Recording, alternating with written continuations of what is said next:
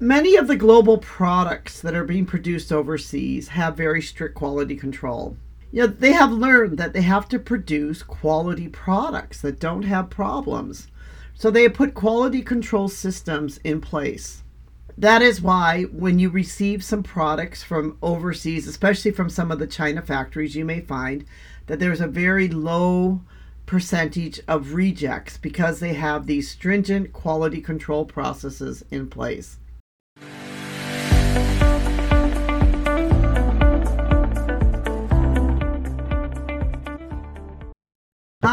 This is Anita from the Global Trade Gal.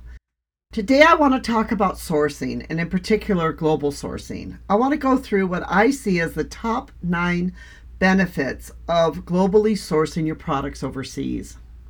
Now, there are many reasons why a company may decide to source their products or buy their products overseas. But these nine reasons are usually the top nine reasons why I have seen. First one is that global sourcing can add value to products. No matter how cheap your production is, there are many products that you will never be able to compete with products coming in from overseas. That is just because they can produce it much cheaper than you ever can. So, because of this, global sourcing can add value to your products. America instituted a lot of tariffs on products from China going into the United States. And one of the reasons why the tariffs were instituted was because they said, look, we want to bring jobs back to America. But the truth is that the tariffs didn't bring many jobs back to America. They brought jobs to Vietnam, they brought jobs to Indonesia, they brought jobs to India, they brought jobs to other places, but they didn't bring them back to America. Why? Because of the fact that America just doesn't have the manpower or doesn't have the factory set up to produce a lot of products that China it was able to produce. So one of the first reasons why people will go overseas to produce their products is they want to be able to add value. It adds value to the products. Another one is that many of the products that are produced overseas do have superior workmanship and skill especially in my industry, the home decor industry, there are a lot of skills that people have overseas that we just do not have in America. There are products that they are producing which we do not produce in America. For example, one I can think of is basket weaving. You know, weaving and basket weaving and weaving by hand is a skill which people have had for centuries, but many Americans don't know how to weave a basket, nor are they interested to work in a factory that's hand weaving baskets so this is an example of a skill which is much better to be used overseas and for people to be producing this overseas than for them to producing it in America or Europe or another country like that. Many of the factories too that are overseas, people would be surprised if they went to see some of the factories and to see how effectively managed those factories are and their processes managed, how they've been able to streamline things to such a way that they've been able to be extremely competitive. Know, this is especially true in, in China. You know, years ago when I first came to China, you saw the China factories. They were messy, they were inefficient, you know, they had a lot of workers, people weren't really working. But all of that has really changed now. You know, China has a lot of factories which are highly effective, which are very well managed, that are um, producing products at a very high rate. And so, you know, that's why you know, Asia continues to be one of these places where products continue to be manufactured. Many of these factories they do not produce their own brand names or but they instead produce and manufacture designs only for their customers. You know, so you wouldn't really know about these factories except, you know, if you were in this industry, maybe you might know about them and that you have them produce something for you.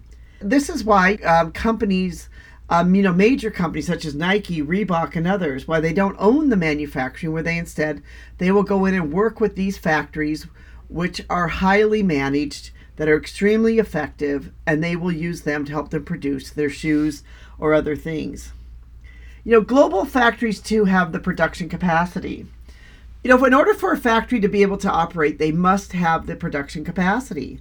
And for, you know, for some of the capacity is so large for some stores like example for like some of the walmarts or targets or the other stores they need you know such a large capacity they need factories that are able to have the large capacity that are able to produce it for us companies they may need this large capacity and they may only be able to find that capacity overseas. So even if a company wanted to set up a factory in the United States, you know, with the same large capacity, number one, they might have a hard time finding the labor in today's market. And number two, they might have a hard time, um, you know, being able to really compete on a global scale with some of these factories that are highly effective and have the production capacity. And it, you know, to be honest with you, the truth is they probably would not be able to compete even with you know the cost of shipping. Many of the global products that are being produced overseas have very strict quality control. You know, they have learned that they have to produce quality products that don't have problems. So they put quality control systems in place. That is why when you receive some products from overseas, especially from some of the China factories, you may find that there's a very low percentage of rejects because they have these stringent quality control processes in place. Many importers are importing their products because they find that they can receive better quality overseas than they may be able to receive at home. Global sourcing also allows you to be able to move to new sources if you need to. You know, if you set up a factory in the United States and you produce your things, and if suddenly there's a problem, you have a labor shortage, you aren't able to get the raw materials, you you know, suddenly maybe there's a tariff put on something that you are buying so it makes your product more expensive. You cannot suddenly pick up and move that factory to another location. It would be very expensive. It would be cost prohibitive. But if you are manufacturing like overseas, like for example, many that manufactured in China, the tariffs came, they started moving to other countries, or they had their manufacturers move to other countries. They said, Look, we'd like to buy from you. We can no longer buy for you with the China tariffs. Then they might say, Well, look, we're setting up a factory in Vietnam. Come buy from us in Vietnam. Global sourcing also allows you to be able to move to new sources when you need to be able to move to new sources. I have found that a lot of the global factories have some great product development capabilities. Uh, you can go into some of these factories, find some great R&D. You can find some, you know, great product designers. You can find them really producing new products, new colors, new finishes, trying to be on top, top of the trends, trying to understand, you know, exactly what their customers want next. So you might find some factories that are highly sophisticated team to develop the products that you need and they will have those teams set up because they're developing products all the time. They understand how to develop products. One of the main reasons why a lot of people go to global sourcing is it helps them to be able to defer cost.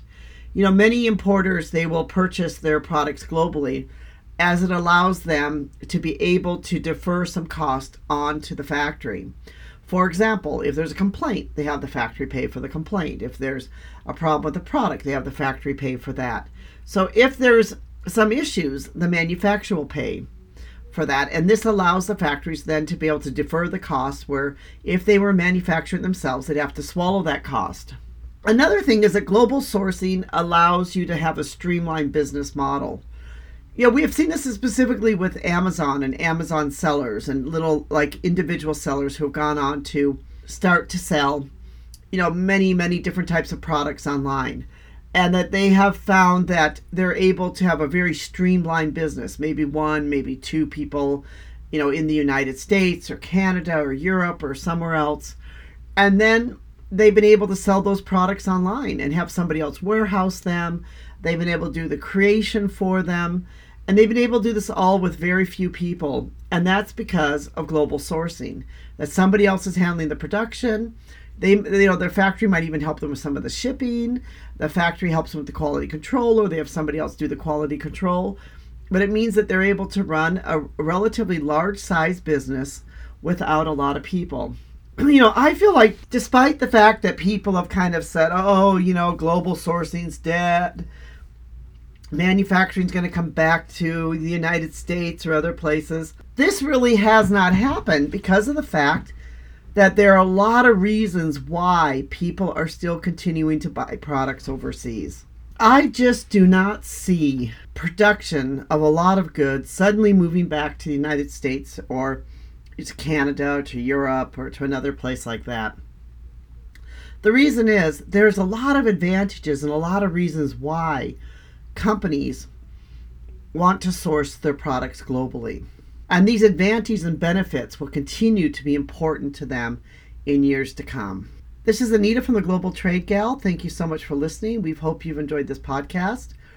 If you have any questions or comments, we'd love to hear from you. We always love to hear from our listeners. We'd love to have a conversation with you if you're looking to be able to produce or manufacture any home decor products overseas. We'd like to thank our team, Rico in particular, who helps to make these podcasts possible. And we'd like to thank you, our listener.